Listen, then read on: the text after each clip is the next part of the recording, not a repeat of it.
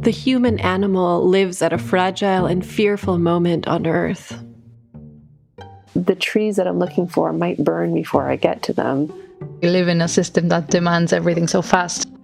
Dashing here and there, according to the demands of the, the capitalist machine.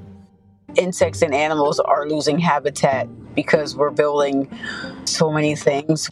It's still a strange experience to, to walk through some farmland and expect to see certain kinds of birds, tree sparrows, yellowhammers, corn bunting, and, and they're not there.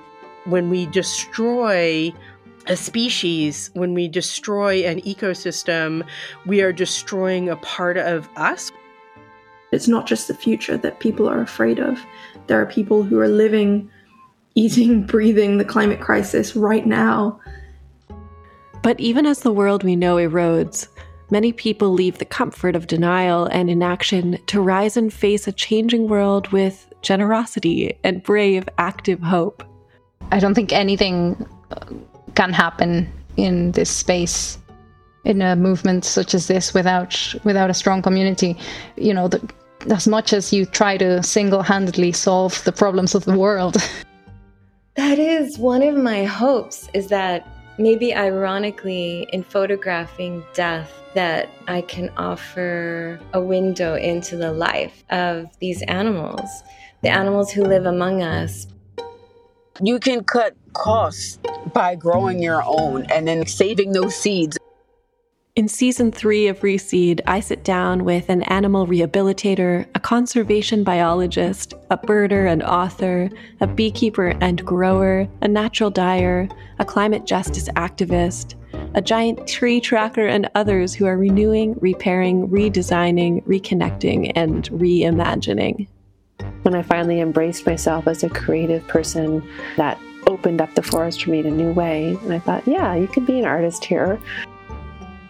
We really need to become much more humble in our dealings with everything on the planet, from plants to insects to molecules to wildlife. We need to recognize that we are all related.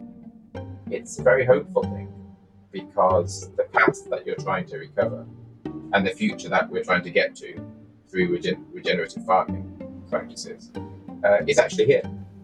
At their heart, these conversations are about uprooting systems like capitalism and, in their place, dreaming about the seeds that we want to plant.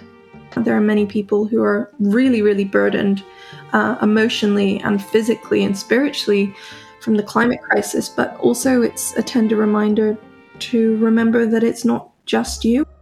I love that the word kin actually is in the word kindred because I think it's a just a shared sense that we as humans are deeply connected as family with other animals. It's a, a huge honor to be able to to live this life and, and to be surrounded by animals and nature. Listen to Reseed Season 3.